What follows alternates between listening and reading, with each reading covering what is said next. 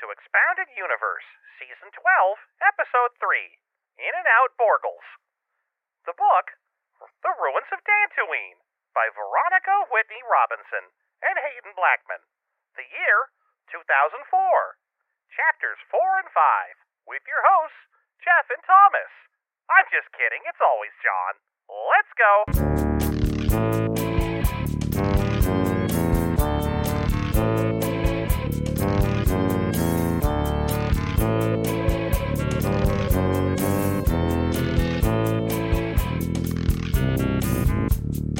Welcome back to the belated announcement of Expounded Universe. Why is it an announcement? What's wrong with me? What? I'm I don't know, man. Hi, Ladies I'm and Jeff. gentlemen, it's an expounded universe. Welcome to our announcement. Yeah, smoke your maroon and yellow cigars. I think that's the colors on this logo, right? Yeah, sure, why not? There's a glowing blue or something because there's like a lightsaber microphone. In case you've been wondering what the fuck that logo's supposed to be. Sorry, Yeah. I'm not really very good at graphic design. There's a reason I got fired from that. Let's set the forest on fire. It's a Star Wars. Yeah, we're doing those new podcast announcement parties. Extremely bad for California. Oh, yeah.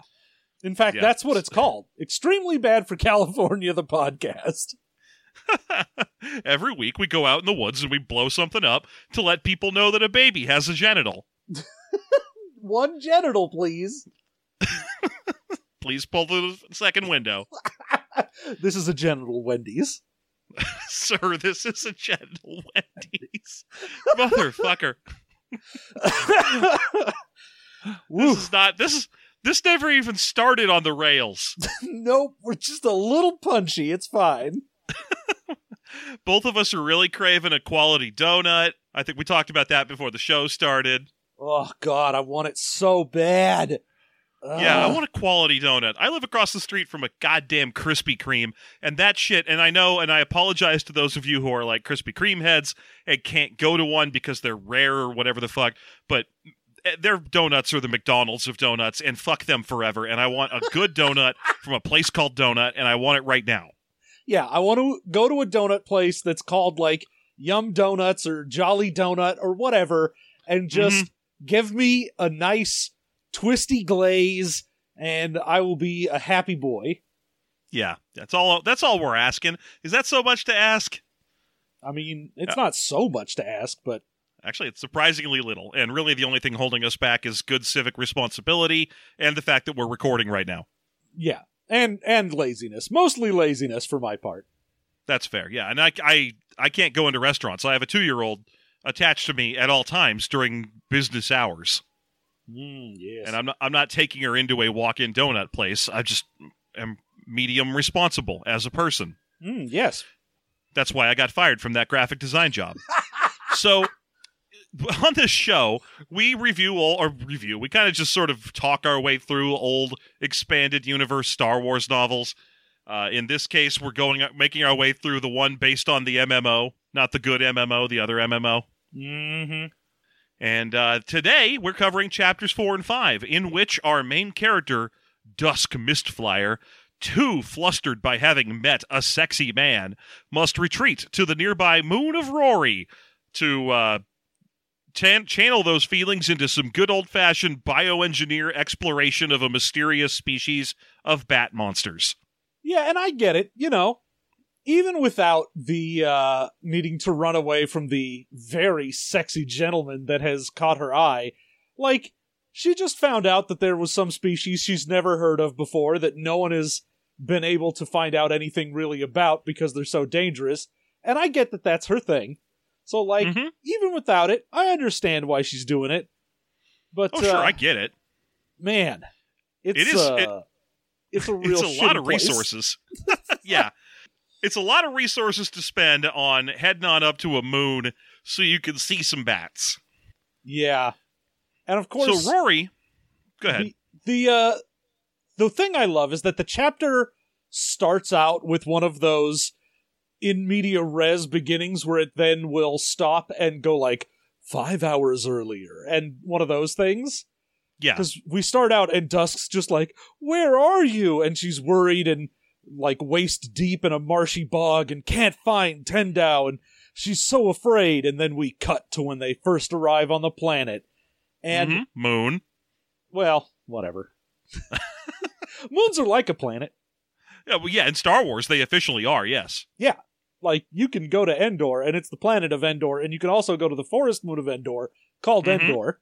Yeah, exactly. So there's precedent, and I'm just being pedantic. Please do carry on. I just the reason I love that beginning specifically is because I mean, spoiler for later in the chapter, I guess, but once we get to this point, uh, later in the chapter when she's like, "Oh no, I'm in a marshy bog and I'm alone," it is literally one sentence later she goes, "Oh, there's Tendau," and just walks over to him. Like Yep. they play this at the start as this huge cliffhanger of like, "Oh no, what's going to happen?" and it is nothing. Absolutely it's just- nothing. It's just like when we were reading the uh the Zak and Hoole, whatever those were called, the the the uh, when, Zak when they and had to have Hoole, you couldn't even say Tash. a- I named who I named. uh But it's because I was thinking of the scene where, where Zak tries to go into Hoole's office and he's a scary monster right now. And that's the cliffhanger for one of the chapter breaks. And then it, when the, the uh, chapter break or the chapter starts up again, it's just the monster turns back into Hoole and he's like, hey, man, what are you doing in my office? so. Ah. But we have landed on the swampy moon of Naboo known as Rori, and we are currently in the city of Narmle. yes, Or we were anyway. we Well, were only on. We, I mean, we start there. That's the first yeah, official colony. We get Narmle, and of course, there's one other colony on this planet. It's Abu Dhabi. mm-hmm, mm-hmm. And, and uh, people will often send stuff from Narmle to Abu Dhabi. Yes, there's the the Garfield joke everyone was hoping for, the dead Garfield joke, because I don't think Nermal's been in Garfield since like 1991. Oh, I bet you Nermal has. They don't throw away anything over at the They throw Garfield away- place. Garfield throws away everything. If there's one thing you can you can credit Garfield with, it's not getting attached to the side characters. Ah, come on. I mean, granted, they're not like garbage ape Heathcliff level, but still. I'm just saying, when was the last time Arlene was in a Garfield comic strip? When was the last time Lyman was in a Garfield strip? I bet you Liz hasn't even been in one in six years. I tell you what, I don't Hmm? know, and neither do you, because who the fuck is reading Garfield? this guy, religiously. You know, I probably ought to tell you about my other podcast now, John. It's a religious podcast for Garfield. It's a religious it's a religious Garfield podcast. We call it uh Garf the Garfcast, a God Network show. And uh, all I do is read the Garfield podcast and try to find strong Christian overtones in the messaging of the Garfield. Now, normally that's difficult because usually he's just like, I like chicken. I oh, like no, like- liver. Meow mix, meow mix, please deliver. And I'm like, are we not all waiting for our own personal meow mix to deliver? And I think his name is Jesus. Let me spin my hat around and turn this chair. Let me talk to you about Garfield. God damn it. Uh, we are still on the, the- first page. here's the thing this episode, or this uh, ch- pair of chapters, is, at least the first one, alarmingly boring considering how interesting the source material should be. They're on a barely explored swamp moon. They're looking for poisonous, ultra dangerous vampire monster bats.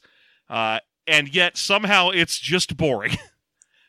they she's stumbling her way through the jungle, uh, still choked up with pain and uncertainty because uh, because a boy showed interest in her, and also because he was from the Rebel Alliance, and that's got her thinking and ch- and uh, questioning her own loyalty to the Empire. Mm-hmm.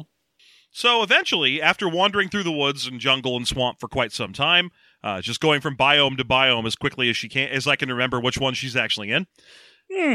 uh, they stop to start a fire and have a conversation. I, I, I'm surprised that it's not a night stay. They, they're just walking along. She gets tired, so she stops and starts a fire so they can talk for 20 minutes. Yeah. Uh, it's I don't really know what the timeline is for Mhm. this little adventure on Rori because we get a lot of text about them like tromping through swamp and you know they set up camp more than once but it never really seems like they spend the night anywhere. It's like every time they set up camp, they'll just rest and then keep going. I I honestly don't know if this was a day trip or if they spent like a couple of days out here. Yeah, I have I have no idea at all.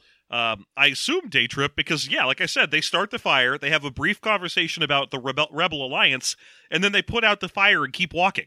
Yeah.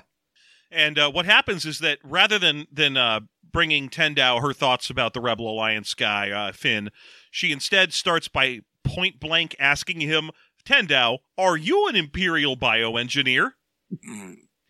uh, I, I guess with the idea that maybe she's hoping he is also challenging his entire self identity at the moment. I, mean, Uh, I guess. I- Like- I don't know if it, basically it's that she saw him talking to that Bothan woman in the casino a chapter or two ago. And I think in her own head, she's kind of spun up that Bothans are all rebel spies. And so obviously he was talking to a rebel spy. Which, I mean, yeah, probably. I guess. I mean, that's kind of racist on her part, but she is in the Empire. yeah, and this is Star Wars, so, you know, anything that would be racist is actually 100% true about any given species. All Bothans are spies. All Rodians are related. All Rodians are related to all Bothans. Yeah, it's all true. They're all squares and rectangles simultaneously. Uh, everyone's favorite kind of peanut butter is the same on both a Wooey. By the way, that's the name of the planet that they're from. Both a Wooey. Wooey. Uh, so, you know, obviously he's a little taken aback by this question, but he answers very philosophically. Uh, his he's like, yeah, I, I am at the moment, absolutely. I, I obviously you seem to be having some questions about whether or not you're an imperial bioengineer, and so eventually she spills the beans. I I met a fellow. He was from the Rebel Alliance. I thought he was hitting on me, but it turned out he actually just wanted me to help him get somewhere using my imperial credentials. Uh, and I'm worried that I'm feeling like I might turn traitor. hmm, hmm. Now Tendau, and she also does question that she saw Tendau talking to some guy, uh, some woman in the bar, uh, that was clearly not who she thought he was supposed to be talking to. He had said he was going to go off and talk to some famous Coruscant traitor. Yeah, but, you know, she sees him talking to some random person she's never seen before that is a Bothan. And, I mean, most of this chapter, like, this conversation happens like 10 pages later from the beginning. And it's the most of the way when they're just sort of making their way downtown, walking fast, faces Mhm. past, and they're homebound, is uh, Dusque spends a lot of time being like, ooh, I'm overanalyzing, you know, if Tendau's like, ooh, we should take some samples over here. She's like, yes, samples, you say, and just being Mhm. real suspicious. And the reason she's spilling the beans really is she's like, you're my good friend, and I cannot actually go about my daily life continually being suspicious of you because of my shit. So, Yeah. I got to tell you what happened to me, and you need to tell me what happened to you. Yes, although he is actually fairly evasive. She, he doesn't answer the question of who that was. When she point blank asks him, "Hey, who was that Bothan?" He thinks for a second and he goes, "Oh yeah, that was Bothan these nuts." Ah, yes! Got him! Yeah, said a passing Borgle. a nearby Borgle doing its mating cry. Got him! Got him! Uh, yeah, he, uh, in all seriousness, he doesn't really answer. Instead, he's like, "Oh yeah, I'm on my own journey. You have to be on your own journey. I feel like we may be heading in the same direction, but uh, I can't make any decisions for you, and you can't tell me what to do either. But the important thing is, know that you're safe to talk here. There's not going to be any judgment on my part." Yeah, I mean, both of them are like, I'm struggling with what we're doing. You know, we already know uh, Dusque's backstory as far as why she would struggle with doing anything uh, as far as the Empire is concerned. But we Mhm. also get a little bit of Tendau, who's like, yeah, when I first signed up, mostly I just, you know, wanted to see all of Mother Jungle and all her many incarnations. I wanted to go all around to the different planets and see all the different nature things, and it was almost a religious thing rather than just scientific curiosity. And at some point, he got recruited into Imperial service, and at that point, he's like, well, you know, now I'm here, so, eh. Yeah. yeah, I. uh I'm sorry. I just remembered. I I don't know why I'm thinking it's so funny, but I'm just remembering now that a lot of the start of this chapter was also her being surprised and and concerned that Tendau was going to bring a gun on their walk through a jungle. Yeah, hey, we're gonna go see some incredibly deadly, unknown species of bat. Uh, I will bring a gun. And she's like, a gun? What? Oh, I was just going to bring an apple, a basket. Sorry, that was a reference to an old play. Um, okay, An apple basket. so she get yeah she gets really concerned about this uh this gun and and she's like oh it's sleek and black and terrifying and i'm i'm immediately intimidated by its sleek blackness. And its black sleekness. And, and he's just like he's just like what? I i it's self-defense. We're, we're going into a nasty swamp full of monsters. That's what this place is famous for. And she's still just like i don't know. Hmm. Anyway, they notably do not know where they're going. They generally know that it's somewhere southwest of Narmle. Yeah, they're just kind of fucking around in a jungle swamp, and it's it's weird that they're like, oh yeah, we're we're definitely high ranking, very good at our job bioengineers, and we're just gonna head off with like a knife and a dream into a jungle. You're very good, very competent bioengineers with unlimited access to the resources needed to get up to the moon in the first place, and yet your clout does not warrant a couple of speeder bikes. Why are you walking? Oh yeah, especially because you have Tendau with you. His whole thing is he gets uncomfortable walking on like planets and moons and any natural habitat, and you couldn't spare even the cost of one bike so that he could ride.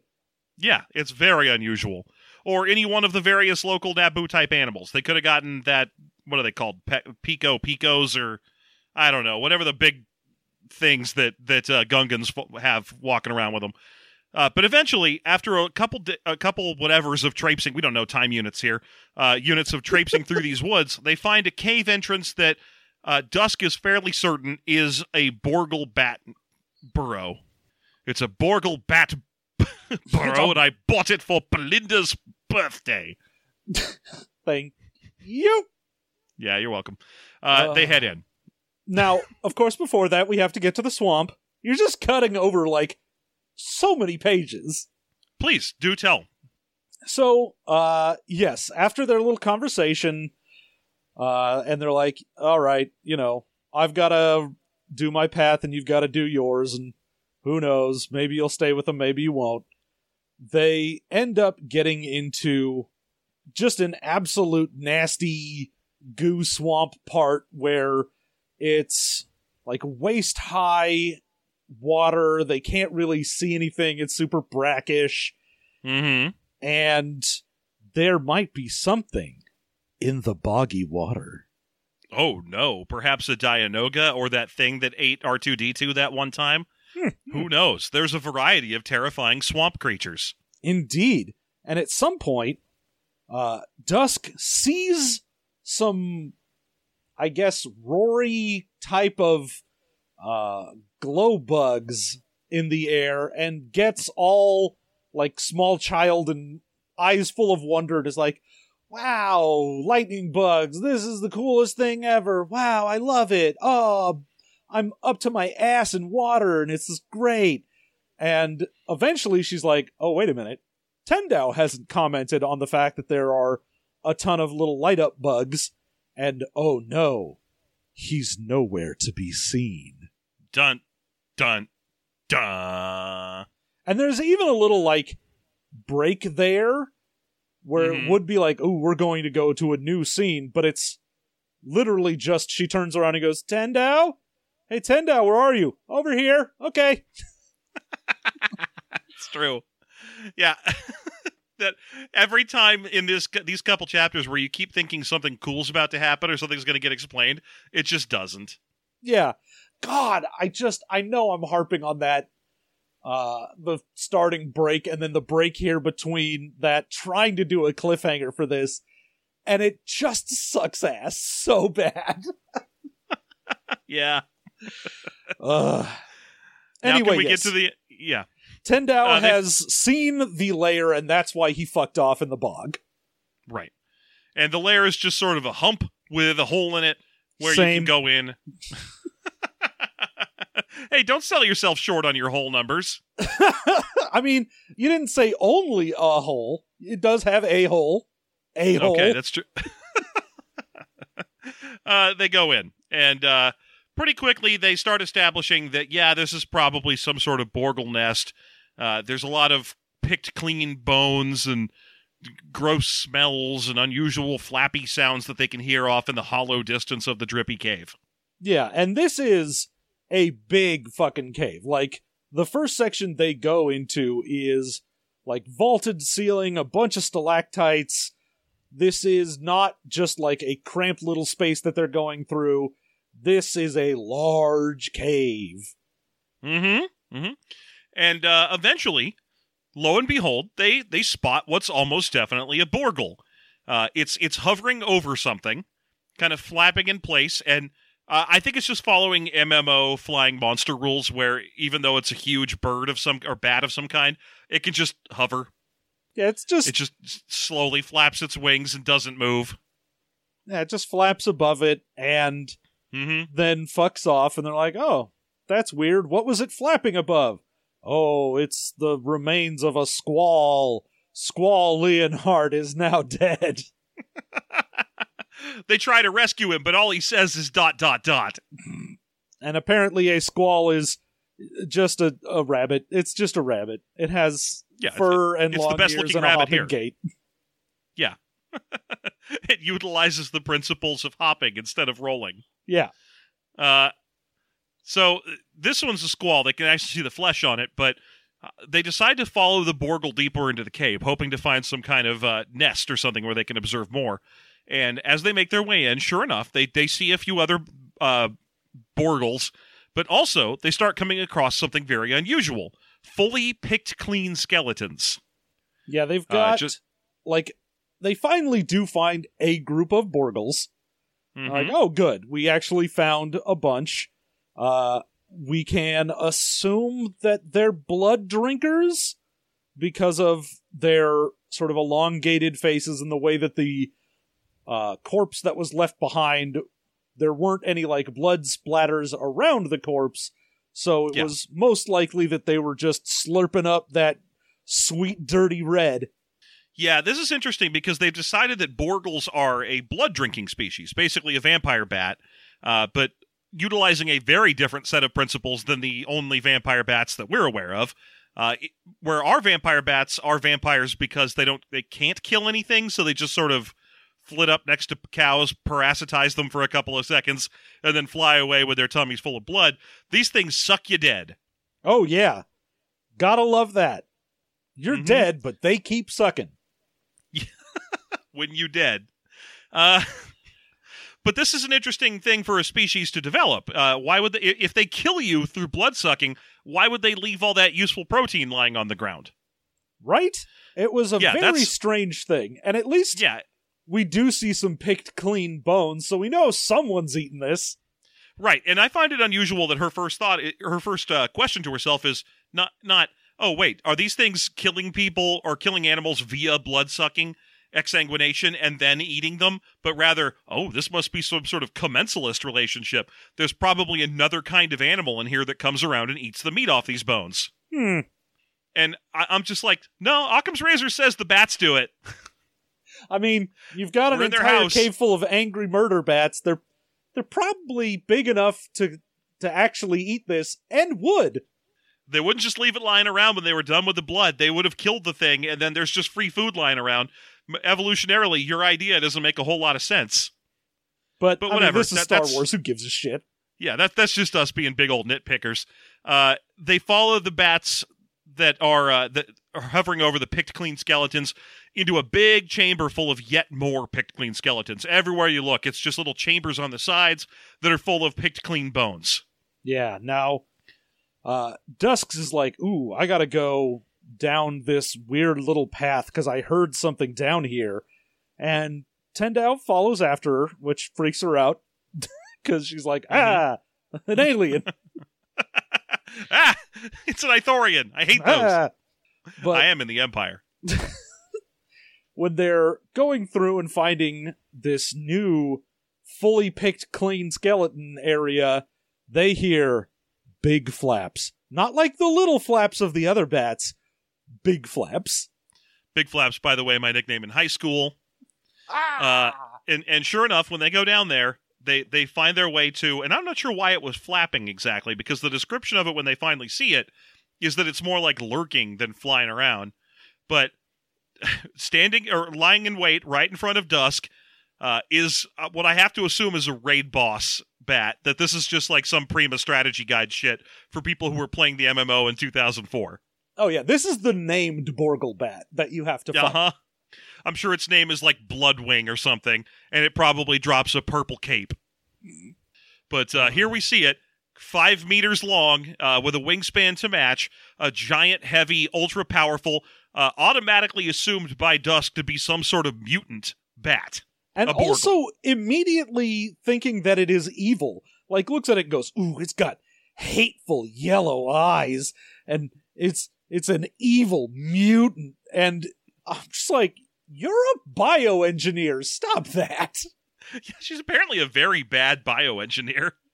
Yeah, because her immediately thought her immediate thought is the malevolence coming off this thing. It's definitely rich in vitamin evil. Oh yeah, I used my malevelometer and ooh, off the charts, baby. Either we got some Hitler bones in here, or it's that big bat. And, I'm not prepared to rule out the possibility of a deposit of Hitler bones. Uh, I also just love that she's like, ah, yes, this thing is larger and meaner looking than the other bats we have seen. Clearly a mutant. And I'm like, motherfucker, you know nothing about this species. You haven't even heard of it before yesterday, and you know enough to be like, yes, clearly this is a mutant. And not just their sexual dimorphism in this species to a scale that's uncommonly. Uh, ra- or that's uncommon, or even relatively common here on Earth. uh, The sexual dimorphism is a fairly common event where this could just be the female. Oh, yeah. I'm just imagining Dusque seeing, like, some spider and going, ah, obviously that one is a mutant, for it is so much larger than that other one. it has malevolence because it ate its partner. That's why she's so freaked out and needs to be on Rori because yesterday she met a mutant human that was several inches taller than her. oh my goodness, black hair, you must be a mutant. A dangerous, evil mutant. Let me get my it. Oh, Whoa, whoa! Hold on, hold on. I just have a Hitler bone necklace. Ugh. Okay. Uh, she doesn't. This is where you'd think that we get a, an exciting action sequence. Instead, she gets double freaked out when Tendau, who was behind her, bumps into her a little bit. She squeezes his hand so much she almost breaks it. He sees the giant monster too, and they fuck off. Oh, yeah. He just sort of grabs her and is like, and we're off. And they run Mhm. out. We get barely half a paragraph of, oh man, it sure is hard running through this cave. Anyway, uh, we're safe. yeah, they don't engage the giant Borgle bat. Nothing happens with the giant Borgle bat, and for the rest of the chapter, Borgles aren't even mentioned. We don't even get secondary Borgle bat action here, where you'd think they'd been like very quietly and carefully going through this cave full of these super aggressive monster bats. And as soon as they start going whoop, whoop, whoop, and running away from the giant bat, all the rest of them are like, "Yeah, yeah, that'll happen. I'm not gonna even look." oh man, those things don't look like they're full of delicious blood at all. That one just looks like jerky.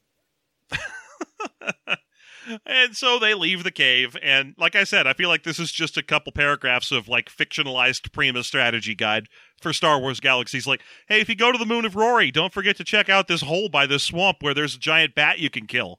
Yeah, sweet loots. I didn't look it up, but I'm willing to bet that this thing is statted, and there's probably it probably has its full range of stats on an old wiki somewhere. Oh, Tendau, there's no denying that creature was a mutant, an abomination of evil. What? Fucking what?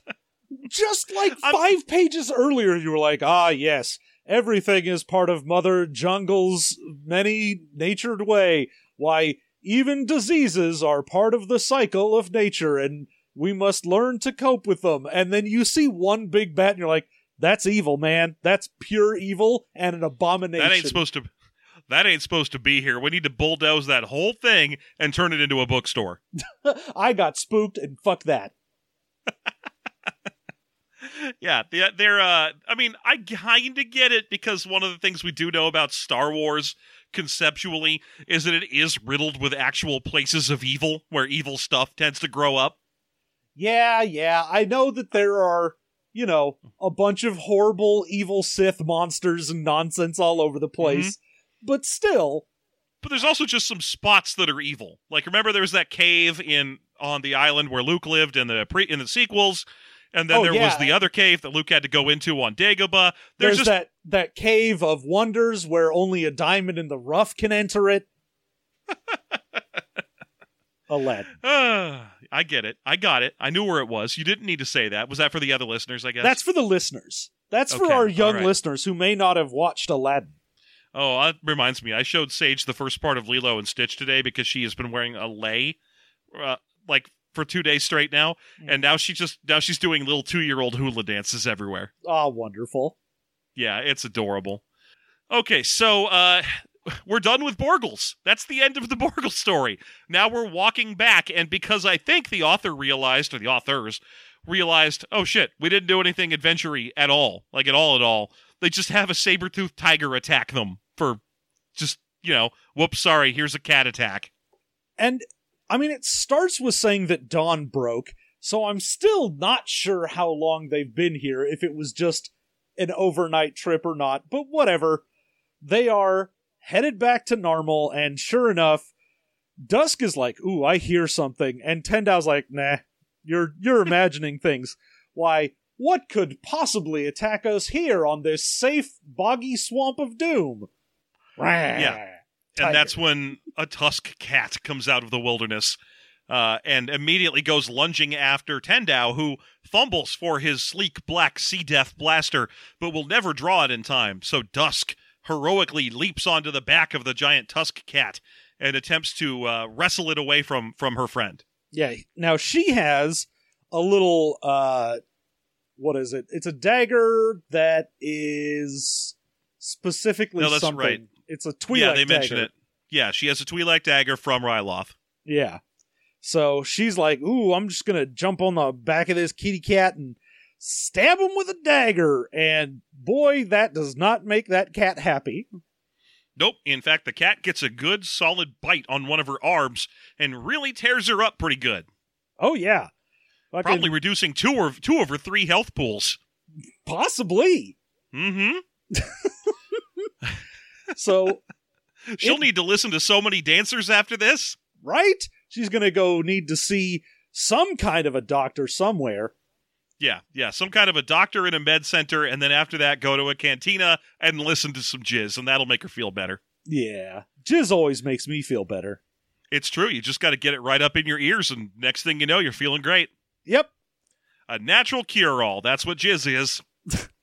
So she gets bucked off this tusk cat, and it goes charging at her, and Tendau manages to blasterize it, and Yeah. it just falls on her. Yeah, we get a whole horrible. Again, we're we're trying for uh for cliffhangers in within the single chapter where she blacks out as the cat falls on top of her, and when she wakes up, she can't see anything, and she's like, "Oh God, what's happened? Where's Tendau? What's wrong with my? Oh wait, there's a cat on me." yeah. Oh, Tendau, uh, help me with this cat. Okay.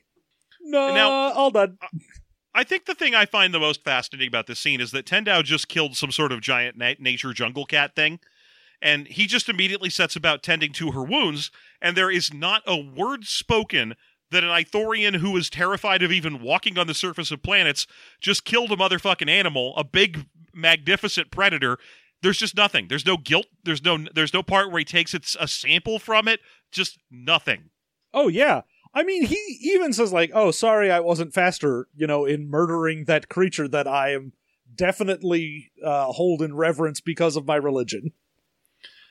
Oh, for God's sake! So, so yeah, uh, she he just helps Trent tend her wound because again, I understand why this happens. We could spend a moment focusing on Tendau and his Ithorian core values and uh, and the guilt he's experiencing and how he needs to take samples from it and grow two of them and release them on the on the, on the moon, just like the last Ithorian we read a book about. But this isn't a book about an Ithorian. This is a book about a girl, and so we have to tend to her needs, and so does he. Yes. And Tendau helps her, like, just, you know, wraps up her fucked up arm and puts some bandages on there, and they just head back to Narmle with no further complications. Yep, that's the end of that. We just did the thing. We got attacked by a monster. You can't go out into the wilderness and come back without at least one mob trailing on you. Hmm. And they get back, and we don't even get a part where they go to the doctor's office. We just cut to when they're on the shuttle going away from from uh, Rori and back to Naboo. Yeah, and, you know, of course, this is just more time for uh, Dusque to be like, oh, wow, you know, I'm I'm lucky to know Tendau and and uh, I'm safe, but oh that empire maybe by choosing not to take a chance, I've been choosing not to live, and I still have made a choice. yeah. Uh, okay. Well, our next chapter is a lot faster. I mean, this Uh, is they- the next chapter. Yeah. Yeah. They they. Uh, I'm sorry. This next chapter is a lot faster than the first one. There we they go. they they land on Naboo. Uh, they get separated while they're wandering through the market area, looking at stuff, and she's, I think, marveling over some interesting bird that she sees. Yeah, I mean, both from last chapter and this one, we really get Dusque is kind of flighty on that. Like, if she just sees an interesting animal, she's like, "Ooh, look at that thing," and just fucks off. Yeah, know, she is uh, easily distracted. Although in this case, it keeps her alive because she tries to spot Tendau and eventually does. And oh no, Tendau isn't just uh, separated from her; he's surrounded by stormtroopers, and they're accosting him for some reason. Yes, there's a, an entire crowd as well that's around them, so she can't even manage to get to Tendau to really find out what's going on and why all of these stormtroopers are uh, surrounding him and fucking with him. Yeah. Now she rushes desperately in an attempt to rescue and, and aid her friend, but just before she can burst into the clearing surrounding uh, Tendau in the kerfuffle, she is grabbed from behind by strong, manly arms. uh, Ugh. we don't. We it takes a while for her to bother looking behind her, but it's obviously Finn again, I mean, obviously, yes. and and his wake. ha. Nah. I hate you. Okay. And ha. Okay, good. I'm glad. So Finn grabs her from behind and holds her off while, uh, more or less, he's just like, "You can't help him now. Stay back, stay back." And sure enough, true to form, the stormtroopers ask him a couple questions, fling him against a pole, and one of them fucking shoots him. Oh yeah, because she's trying to get to him, and he's just like, "No, they've got an arre- uh, warrant for an arrest and execution of him." And she's like, "Well, what the fuck? Why? What has he done? Why are they doing this?" And he's like, "Oh, uh." Some Rodians like, oh, he's a traitor or something, sold some information. I don't know. Anyway, bye. I need to look at this dude getting shot. Yeah. So uh, now, Dusque just straight up like loses her mind. Obviously, she just watched her friend die in the street in front of her, and so she is lunging, trying to get to these stormtroopers to try and do something to to to uh, change the situation. Uh, but Finn is dragging her off into the crowd, like there, you know, there's nothing you can do. If they're gonna, if they kill him, they're gonna kill you too. Oh yeah, I mean she starts going like, "No, you're making a terrible mistake!" Wah! And the officer who's in charge of them just starts like going for his sidearm while he scans, trying to find who is yelling. And it is Mhm. very clear that he's like, "Oh, I'm just gonna shoot whoever the fuck this is," and. Uh, that's when Finn's like, "All right, here we go, arm around the waist, and away we go." Right. So we just settle right back into the same practice we were doing in the casino chapter. Some dude grabs her and drags her around. Yes, indeed. The classic move whenever you want to deal with Dusque Mistflier is to just sort of grab her somewhere and take her where you want. Yep, and she'll just be like, "Ah, I don't want to go over here, but I will but I won't like it. and so he starts dragging her through the streets. and Tendau, uh, I want to say for his part, does at least take it like a champ. Like Yes. he just sort of like waves her off when he sees that she's getting all emotional about it because he very clearly knows like oh they they got me like i was definitely selling secrets okay and just kind of like walks over to the pole where they want to shoot him at and he's like okay just looks up at the sky hangs out and then gets shot like no resistance just fully fine Mhm. with it Yeah, yeah. He's he's ready to go. I, I still have my my pet belief, John, that Tendau is ultimately the bad guy of this book. I'm sure it's not true. Oh, it's it- definitely not true. That would be weird and requires some level of setup and interest in doing something with this guy instead of it being the classic, ah, yes, my minority friend told me I should live my life and then died. Now I will, for them. I mean, you're right. This is basically a Star Wars Nicholas Sparks novel. I get it, but but but my dream is that he's actually secretly the bad guy. This whole execution is a fake. He knew how distractible she was, and that a rebel was trying to locate her for trip for a trip to Dantooine. He's Loam Reg's agent, and this was the most efficient way to set her off on the path to lead him to wherever the hell the holocron is, where he just kills them both and takes it. Yeah, but no, not even remotely. I know, but that would be interesting, and that's why I would like to imagine that's what's going to happen. How dare you try and imagine anything interesting? That's not what this show is. They they kill him right in front of her, so that's clear. That can't be faked. No way. That's what's happening. no, his chest caves in. Oh, chests don't get caved in when they get hit with blasters. You just fall down. You just fall down, and someone goes oopsie doo, and then you have X's over your eyes. This is Star Wars. if an arm comes off, it doesn't even bleed. Hmm? Well, I mean, not with a lightsaber. That cauterizes that shit immediately. You got a good point there. That is how that works. What about if it's lava? Well, that is also hot. Little lava known indeed fact. hot. Okay, uh, so she isn't really paying attention to where she's even being dragged at the moment. Uh, at a certain point, he kind of pushes her up against an alley wall and is like, "Look, you can't go back there." And she's like, "No, justice has to be served." And he's like, "No, we need to consider our next move. You can't just go meeting out justice. You're not going to go kill a bunch of stormtroopers." I mean, honestly, he- if you try and go back there and kill a bunch of stormtroopers, they will murder you and nothing will have been solved. Yes. And so he tries to drag her into the. I, I think it's just a cantina. I'm not sure. I don't remember if it's the cantina or just some cantina or the casino again. Uh, there is some cantina that they basically go behind. Like, they go Okay. into the alley behind a cantina. Yeah, because he tries to drag her in there, and she, uh, primarily because she remembers being overwhelmed in the casino a couple of chapters ago, is like, no, no, no, not here, not here, no, I don't want to go back into a casino kind of thing. And Well, also- is, she's just seen her best friend die. She's like, I cannot be in a space where there are a bunch of people drinking and laughing and having fun.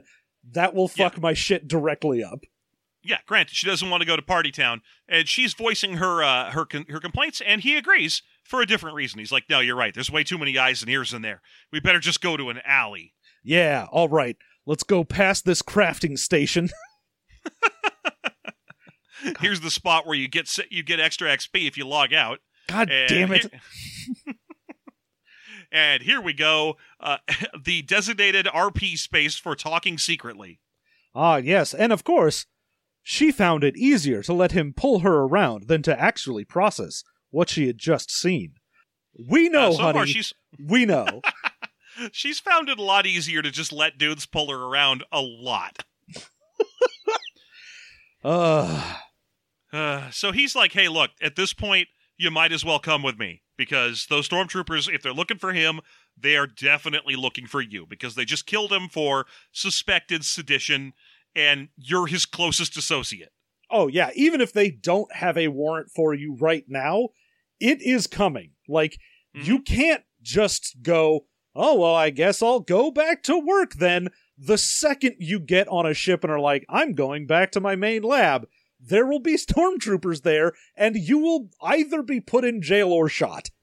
Yeah, and he's even he even reasons with her about this. He's like, uh, do you seriously think you can go back to your office? Do you have friends there that can help you? And she's like, oh, no, you're right. All I've ever made at work is enemies. I need to go on a life changing journey of discovery and finding myself.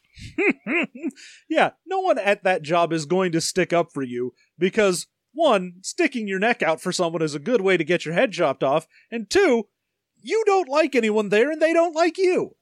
Mm hmm. So she still doesn't really want to go with him. She's like, I have to go find out why that happened, and I have to go get justice. Vengeance must be served. I am the knight. and he's like, No, that's dumb. Just come with me. No, that's that's real stupid. You gotta you gotta get the fuck out of here. uh, and so, after a bunch of uh, badgering and arguing, she more or less just capitulates. But what about my things? Oh, yeah. Can I first go back to our hotel room and get my stuff? Yeah, no. like- you, no, you can't go back to the place where they know you have things. That is the dumbest thing you can do. Uh, just bring the samples of the Borgles that you took while you were on Rori. That that might come in handy later. Oh, I didn't take any. What? Oh yeah, we went on a huge mission, and at no point did we ever describe me taking any kind of bioengineering samples from the Borgles. Oh, we I- in fact specifically mentioned where she's like, "Oh man, wish I had gotten some Borgle samples out of this." I just, I really want that conversation to have happened. Like, wait, why didn't you do that? Isn't that like your whole thing? Like, that's how you get XP and stuff, right? By collecting samples from animals. Didn't you even get like some of their poop or or, or guano or whatever? And and she's just like, nope, we got so scared of the Borgles that we didn't take any samples and we ran away. yeah, just didn't even bother taking any samples on the way to finding the big evil mutant. There wasn't a point where we were like, "Ah, yes, the corpses of things that they have recently fed on or their leavings or anything." No samples, just wandering around being like, "Ah, this is neat, huh?" Now, at this point, I am desperately hoping that they don't immediately get on a ship and head to Dantooine, because we did a whole chapter on Rori where nothing happened at all. Yeah. So, unless they're going back there, maybe they go through Restuss on their way out or something. What was that? Just a giant waste of time because the book wasn't quite long enough? Well, it was a full chapter devoted to uh, developing the relationship between Dusque and Tendau so that when they murdered him next chapter, it would mean more. Why, he just saved her life. Mm hmm. This is a rare example of Ithorian fridging. Like I said, this is just a point where it's like, ah, yes, my minority friend has told me to live my life. Now they are dead. it is time to live my life. Now, finally, I, a white person, will be able to do things. Go live your life, honey. You need to go have sex with that fish man you've been keeping in your tub. Uh, I, I mean, I like at yeah. the end of this, even when uh, Finn is like, "Look, we don't have time for you to fuck around and go back to your room and do a bunch of shit. You are no longer faced with the choice of being able to do anything. You have to leave." And she's like, "Oh, I've got a choice." And she's like, "Yeah, you can stay and die or join me." Yeah, Come I on, guess if you- if you felt like spending the rest of your life homeless on Naboo, uh, it's not going to be a. Ve- it's a very crowded planet. I don't know if you noticed. The rich people have a lot of space, and then everything else is Gungans. Hmm. So you're going to want to just like I, I. I- It's funny to me that she doesn't immediately seize this as a opportunity. I, I guess it'll happen in the next chapter for her to be like, you know what, fuck it. I guess I'm joining the Rebel Alliance now. All right, she agreed. Let's go. And she placed her fate in his strong hands. For now, she thought to herself, I'll trust you for now. God damn it, For- For for now, I'll trust you for now For now. But Because if only you're for strong. because of your strong workman-like hands. Ah, yes, I will put my fate in your strong, muscly arms. You just want to get lost in them. And he's like, "Don't worry, baby. I've got big, strong hands, and I can hold you back if the nothing comes through here." Oh, well, they do certainly look like big, strong hands. And she's like, "You know what's weird? I don't find this especially sad. Maybe if a horse died." Uh, All right. I know it's a short episode, but the chapters weren't that exciting. Hey, would you like some bonus? Because that's everything, right, John? That's pretty I much mean, everything that that's happens. that's the two chapters. Yeah. Yeah. So, uh, hey, would you like some bonus content? Weird story. We already recorded it. Uh, we just because of schedules and the way things are working right now, we got the bonus content done sooner. But I can tell you, it's a fun one. We discussed a lot of interesting stuff about Star Wars, and you can find that our our uh, expanded expounded universe by going to patreon.com slash system mastery and supporting us at the $2 level. Yes, indeed. You'll unlock our dive into Wikipedia with some dumb nonsense. And at that level, you also unlock the bonus content for our System Mastery podcast. And if you want to get a, a little juicy, you want to squeeze out a little more, at the $5 level, you unlock our TV Mastery bonus content and our monthly afterthought where you can ask us questions and we just talk about topics of the day, interesting things that we have seen, and it is a fun, intimate, joyful time. The most joyful hour of the week, you might say. In fact, let me tell you about a, a little joyful hour I know called the Church of Garfield. Hey, folks. Oh, man. Garfield loves to smash spiders. What are the spiders that you'd like to smash, John? Why, I'd like, like to, to smash the spider of sinfulness. Yeah, I, I've spent my life attempting to smash the spider of indolence. And oh, I can tell you, it's a tricky spider, but through the help of Garfield, I can smash. Put Garfield in smash. Garfield for smash, even if he's just an assist trophy where one of those car Garfields from the 80s sticks to the screen. I would be so angry at that.